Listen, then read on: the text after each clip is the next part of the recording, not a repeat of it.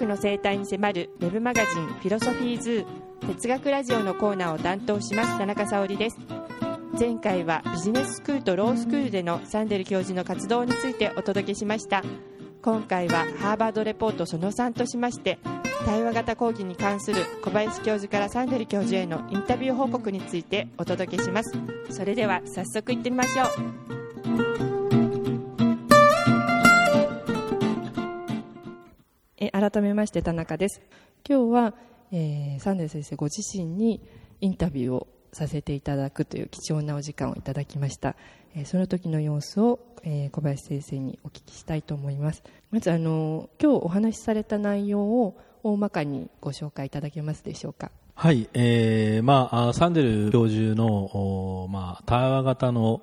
教育方法というのは、まあ、昨日お話ししたように、日本だけではなくて、アメリカをはじめ、まあ、全世界にインパクトを持ちつつあるという、こういう状況だと思うんですね。えー、韓国とかイギリスでもですね、公共放送で、あの白熱教室の内容が、まあ、新年に放送されるということも伺いました、えー、そして日本でもですね、えー、まあ、白熱教室を見て大学さらには高校あるいはそれ以下のレベルでもですね、え対話型の方法を講義や授業に導入しようという先生方が現れており、私もですね、ぜひそういう動きを、まあ、強力に推進をしていって、日本の学問や教育の改革につなげていきたいと、まあ、いうふうに思っていますので、えー、サンデル教授にですね、まあ、主としてこの対話型講義の方法とか、その具体的なあり方について、まあ、いろいろとお話を伺いました。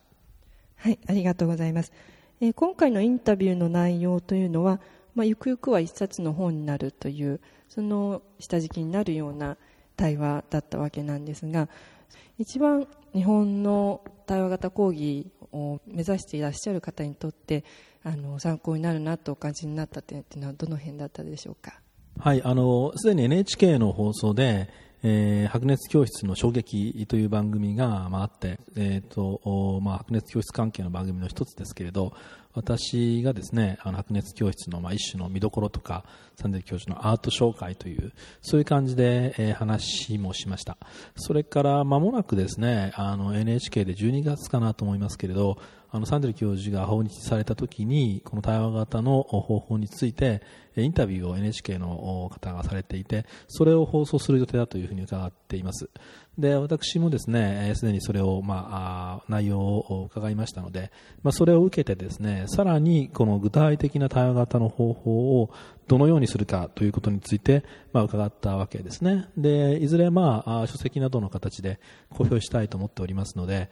まあ、それを直接読んでほしいのですが例えばですねこの対話型の方法が、まあ、何年ぐらい前に始まってどういうふうに展開をしていったかと、まあ、私たちが想像していた以上にですね初期からどんどん人が増えていって、えー、今日の大講義になったということが分かりましたね。それから昨日もお話したようにやはりこのティーチングアシスタントないしフェローですかね、まあ、こういう方々の役割も非常に大きいと思いますので、まあ、こういう人たちがですねどのようにまあ学生たちに対してまあアドバイスあるいは教えているのかという具体的なまああり方あるいはそれに対するサンデル教授のさらにその学生たちに対するアドバイスの方法ですよね、まあ、そういうことも伺いましたよね。あと、まあ、ハーバード大学がですね、こういう放送を一般に公開するようになった経緯や意図、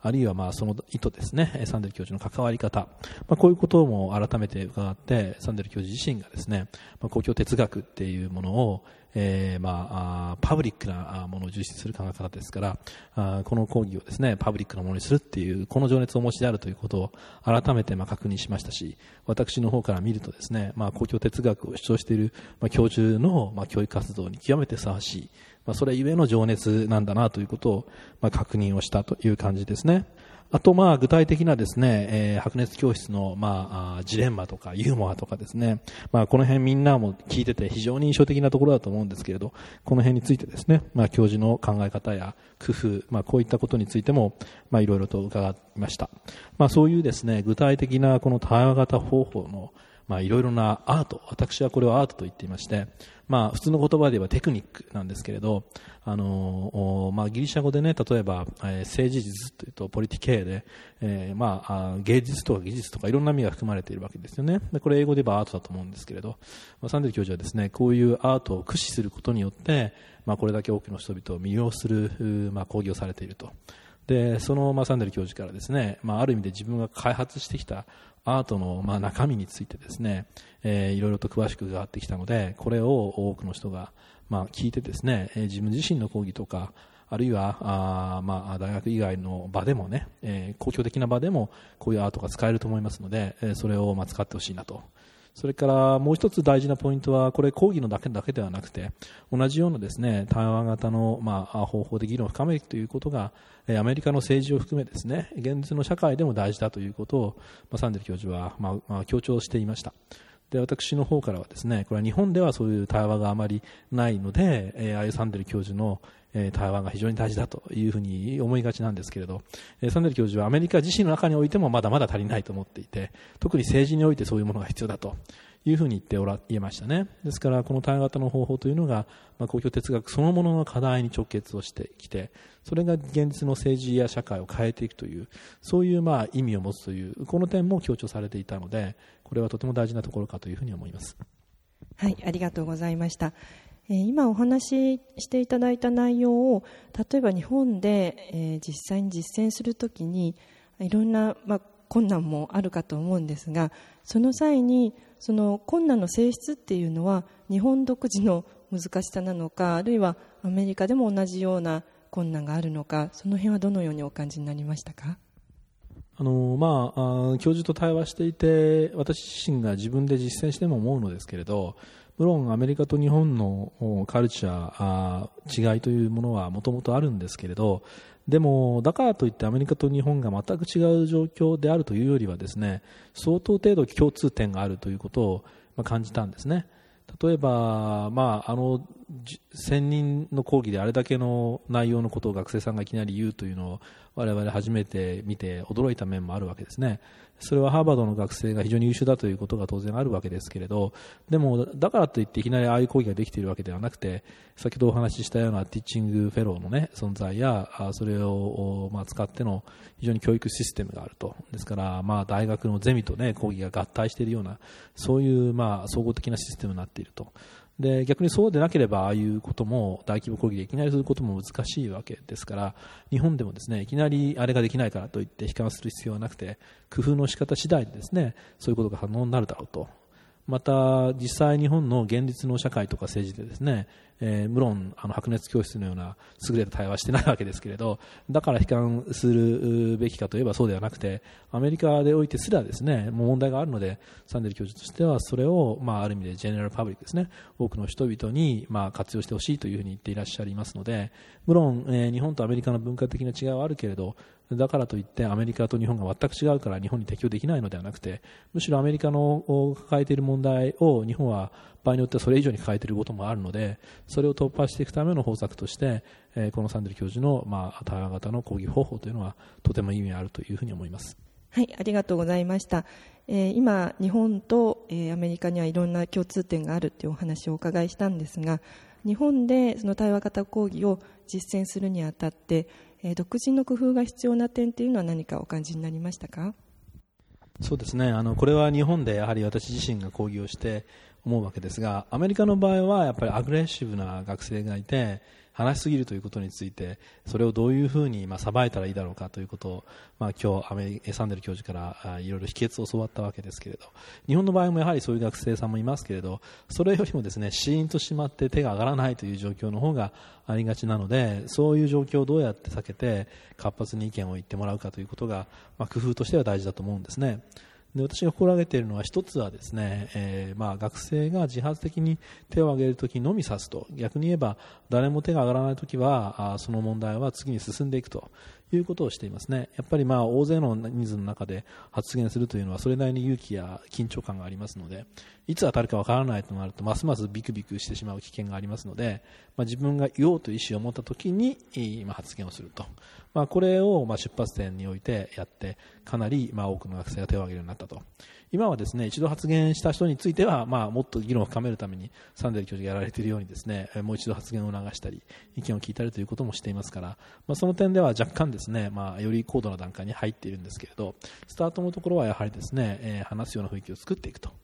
からもう一つ言えばですね、まあ、これ対話型講義の一つのポイントでもありますけれどあの何が間違えているということはめったにないわけですよね事実関係の間違いというのはまあ時折ありますけれど考え方においてはさまざまなバリエーションがあってその間違えているというものなくてそれぞれの考え方が発展していくことができるというその立場でですね議論を整理していくわけですね。やっぱり学生さんの方から見てもせっかく考えたことがですねいきなりこう間違いだっていうふうに教授に言われてしまうとみんなの前でまた言おうって気が起こらなくなるだろうと思います。ですから発展させていくためにもですね、学生の内側のやる気を引き出すような形でその学生さんの言うことをですねいい方向に、まあ、る意味では発展させていくようなそういう形に、まあ、討論する形で持っていくと、まあ、この辺も、まあ、一つのアートかなというふうに思っております。なるほど。あの非常に内容のある、またこれから対話型講義を日本で定着させるために非常に参考になる点ですとか独自に工夫が必要な点をえ考えるのに有意義な内容になっていると思いますので内容が形になるのを楽しみにお待ちしたいと思います。先生何か一つ、まあ、形になった本のあのおすすめできるポイントっていうのは一つ最後にお伺いしたいんですが、はいあのまあ、まだこれから本にするその構想を固めていく段階ですけれども、えーまあ、先ほど言ったように対話型というものを実際に実践していこうという人たちの一種のガイドブックのような意味を持つなというのが一つ。もう一つはやはりですね現実の政治や経済あるいは社会に対しての大きな考え方をですね、えー、具体的に分かりやすく立っていただくということもしてみたいと思っているんですね。で今日サンデル教授の話を聞いて思い出したのはですね実は日本の公共哲学の、まあ、近代の出発点に横井湘南という儒学者がいるんですけれど彼は儒教の伝統の中で、えー、まあ討論するというその伝統があるのでそれを活性化させてしかもそれを政治に反映させると。それによって幕末の時代に、まあ、ヨーロッパ的に新しい政治を作っていこうということで、まあ、私の考える公共的な政治共和主義的な政治の出発点に当たるんですね。でサンデル教授がですね自分のやっている対話型の講義というものが社会政治においても非常に役に立つ。それがまさに公共的なものを活性化していくんだ。えそれをまあ一つの市民の理想というふうに今日おっしゃったのを聞いてですねこれはまさしく日本の近世の公共哲学の出発点である横尾湘南が言っているようなですね学校や教育の討論が政治の世界を活性化して良くするんだということと本当に同じ精神だと思いますのでここに公共哲学の精神が現れていると思うんですね。ですからその意味でですね実際の対話型講義そしてそれを社会政治に生かすという、まあ、そういう大きなビジョンと方向性をですね、えー、まあ、示すような本を作りたいなと思っております。はいありがとうございました。日本型の対話型講義というものを定着させるための